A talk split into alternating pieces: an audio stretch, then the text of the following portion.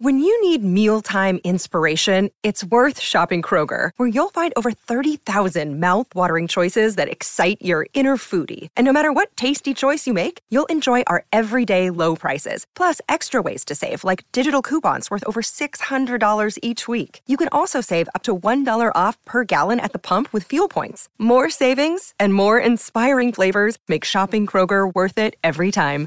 Kroger, fresh for everyone. Fuel restrictions apply. Saturdays on the coast, all thanks to Robson Civil Projects and also McDonald Jones Homes. Buttes, I'm rising as one. It's a, a standing ovation for a premiership winner from 2005. I've got such fond memories of this grand final and this team in particular, and it had some sensational moments that we'll, we'll never forget on grand final day. Mark O'Neill, welcome to Saturdays on the Coast. Thank you. Good morning, Steve. Good morning, Buttes. Good morning, Buckets. And, you know, the thing about it is, Steve, uh, Mark O'Neill, he not only was there as part of the uh, West Tiger side in 2005, he's now the general manager of the Parramatta Eels. So he's really caught up in this week and it's been a, a great ride for the Eels, uh, Mark. Tell us about the preparation, how the boys are feeling uh, going into the big dance. The boys are feeling remarkably calm, relaxed. There's a level of confidence there, anticipation. There's a feeling of the job is not done just yet.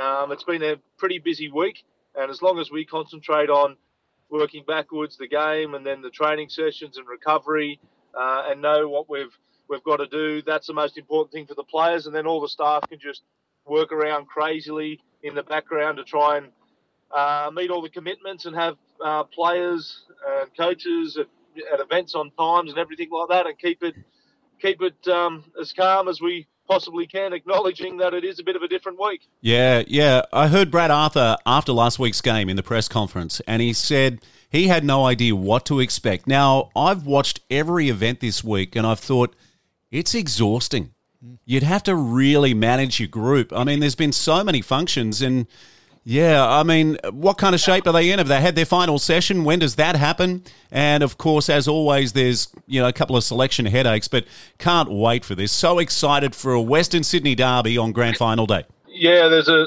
there's a bit in that. There's you're right about managing the the week and expectations. It's important to not leak too much energy uh, on all the outside uh, commitments that need to be done outside you know outside of the the football element of it. So that's why you know, the team um, around Brad is doing a wonderful job. Brad's actually been to a few grand finals before. He's had a great, um, I guess, uh, apprenticeship, if you like, down being involved with the Melbourne Storm. So he has been there a couple of times on the big day previously, not in the head coaching capacities, but it's new for a lot of us at the club in our roles uh, this type of day. So we just make sure that uh, we remember what the main thing is and keep the main thing the main thing. Buckets, interesting selection. Nathan Brown brought into the side uh, as player number 17. He brings, no doubt, a level of enthusiasm, um, passion, fireworks. Fi- yeah, and fireworks. He'll, he'll bring that. You know, he won't take a backward step, that's for sure. And I love, you know, his little legs go 100 mile an hour uh, similar to one Corey Pearson, as I recall back in the day. um, I don't know whether he's still walking on eggshells or not, but nevertheless, mate, it's a, for me. I think it's a really good selection, and I've got to say, mate, uh, this is probably the most excited I've been about going to a game of rugby league and I'll be down there uh, on Sunday. You know, since I finished playing, I've got to tell you, I actually feel the same, Buttes. Uh, and you know, when you've got a team that haven't won since '86, it's the longest drought in rugby league. So bring it on. And you know, they didn't play their best. I'd like to get Mark's opinion in Townsville. Somehow you found a way to win, and that's a huge positive. The other factor, and I know the boys have said it's meaningless, but you have rolled them twice this year. Mm. Give us your thoughts, Mark. Yeah, well, the Townsville performance against the Cowboys was really good because I think we found a different way to win. And it's important. You need to continue yeah. and always find different ways to win. We we know that you know when we've been on the front foot and you know we get a we get an early lead. We're generally hard to run down uh, most occasions. But throughout the game there, where we were leading, then we got behind, and then we had to come back, you know, and and, and snatch a victory away that's pleasing. That's new, and it builds confidence. And even straight after in the dressing room after the match, there was more people more excited about uh, Mitch Moses, um, his partner Bree, just you know, giving birth to their first their first child, than the sense of achievement and satisfaction in making the grand final because we, as we know, the job's not done uh, as yet. But it was pleasing that um, that uh, result uh, because it showed we learned that we can win in a different type of uh, scenario than what we've previously used to or renowned for in the past. Mate, I agree with you 100%. I said it last week. I said it last week on the show. Um, the fact that with 20 to go, they're eight behind, they get in front, right? And two good tries to do so. But the last 10 minutes, that resilience, that resolve, that ability just to hang in there because the Cowboys were coming and they were charging and, the, you know, they had the whole crowd behind them. But that stoic, uh, you know, defensive uh, resistance that the Parramatta Eels showed just gave me a sense of confidence going into this week. And, and, and you know what? I look at, I even go back to the fact when we look at the final series, uh, first week of the final series, taking on Penrith. Um, and I said from the start, Parramatta had to win three games in a row to take out the championship, right? To win the premiership. Um, whether it was going to be week yep. one, week three, and week four, or it was going to be week two, yep. three, and four. Right? The fact that you lose against Penrith week one was almost irrelevant to me. Like it didn't matter. And, and I actually think about it and I go, if you were to meet Penrith in the grand final after beating them in week one, you've actually had to beat them four times this season, which I think is almost impossible. Uh, and, you, like and, you, know they're in the arm wrestle until Mitch goes off. Yeah, yeah, exactly right. So I look at this and I go, you know what? It wasn't a bad loss. Um, it just created, I guess, this sense of hunger back, uh, which we've seen now from this side, and they're now in a position where this is probably the it will be the biggest game of each and every one of these players' lives. When you're talking about not only what it means to them, but what it means to the fans and the club. We are 36 years since any sort of premiership glory, and uh, again, it, it's there's a lot that goes into that. But gee, I'm sure plenty of them have come out of the woodwork buckets in terms of the Parramatta supporters this week. Yeah, look, there there, there has been, and um, and which is great and and not unexpected. The one thing when I started working at the club I probably underestimated the scale um, of the fan base, the supporter base, the uh, the people, the community, mm. and um, there's a lot of people that identify as an eel, and it's good to see them out. We welcome each and every one of them that come out, and uh, it will be, you know, an exciting battle uh, this week. Penrith have been the form team, I suppose, the last three years, if you like. They set the pinnacle. We have had a bit of success against them this year, but we're not uh, under any illusion that um, that's going to count for a great deal. And it was interesting your comment about our loss in week one of the finals. There was two things that, that I look at throughout the whole season, um, and, and one of them's performance, and the second part is the result. You know, and they're different, and it's how you perform is what I look at, and is is a metric that, that I'd like to see tick most uh, most weeks around that. But I acknowledge that you could perform really well, and the opposition yep. uh, can perform even better. They could have the game of their life on the day, yep. and you might lose. Now, once it comes into finals, particularly the um, the sudden death piece, well, then it does, you know, come about results then because there's no tomorrow if you perform well and lose. But I think that performance that we had in week one was good. Yes. We were in the contest. Penrith were just better on the day. Yep. And that's the thing that we're asking ourselves to be on Sunday, and that is better on the day. You know, I want to ask about the Parramatta NRLW team. How incredible is that? They'll take on the Newcastle Knights in the NRLW Grand Final on Sunday. But I want to go back to 2005 because I said at the top of the interview, you know, I was there through that final series. I think a Saturday night in Sydney at the Sydney Football Stadium. You're up against St George Illawarra, oh. Who who just thought they had to show up to make the grand final. That was at the Sydney Football Stadium. Yeah, what a yeah. game that was! I remember going to that game. Phenomenal. The West Tigers ambushed them. I think Dene Halatau scores a couple of tries, but that whole final series, you're just on a roll, Mark, and. Then grand final night against the Cowboys. They were in their first grand final as well. And I said there were some spectacular moments. Give us your thoughts on that amazing night. Well, I think if I just go back to even the week before the Dragons game, we played the Broncos, and then for the following week, no one was expecting the Tigers to go through. So a lot of the tickets went through to the St George uh, fan base because they're already through. So we ended up, you know, turning up there uh, against the Dragons. And you're right, I think they may have had one eye on the following week, and we had two eyes on that particular game. So we managed to to get through, and then you know, it was a crazy week because um, Pat Richards was injured.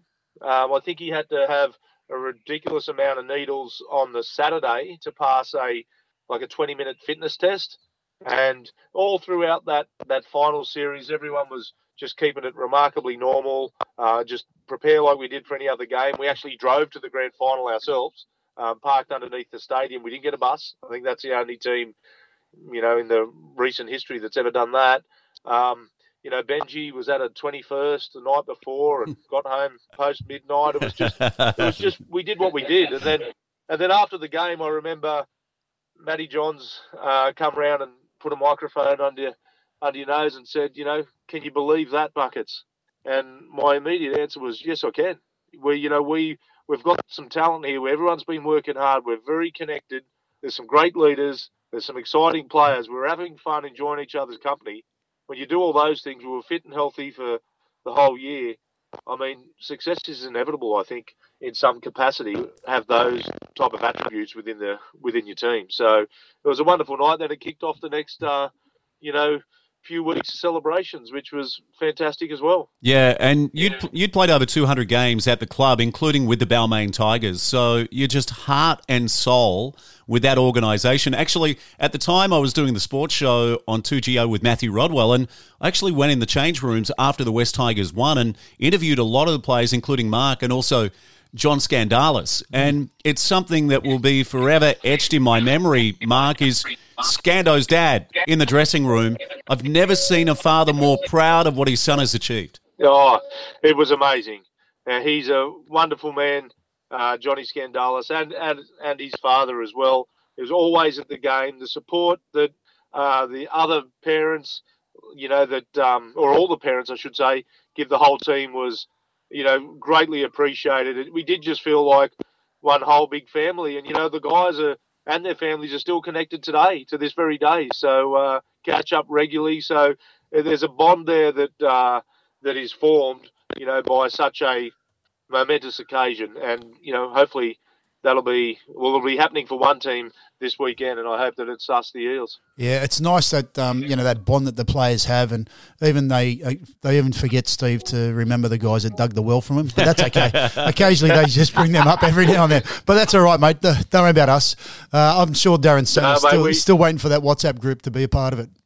I was going to say, mate, we never forget that. Uh, yourself, Darren Senter, uh, Scotty uh, Sattler, Jason mate. Moodie. Great job. Scotty uh, Sattler. Yeah, yes. yeah, we're all there. Yeah, we just did it. Wonderful men, mate. I do want to touch on, mate, the NRLW uh, and what a performance from those girls. Snuck into the final series, a big win last week against the Roosters. Like that was an outstanding performance. The Roosters have been, you know, the the, the form team all season. And you know, earlier this year they should have beaten Newcastle in Newcastle. Yeah, correct. So, and would have made their run easier. So they're, they're up against Newcastle yes. this week. Young Jess Southwell. I got to tell you, mate. Uh, I work with young Taylor Preston, the halfback for the Eels, and yes, uh, can you yes. tell Dean Widders that if she happens to run the ball in the first two sets?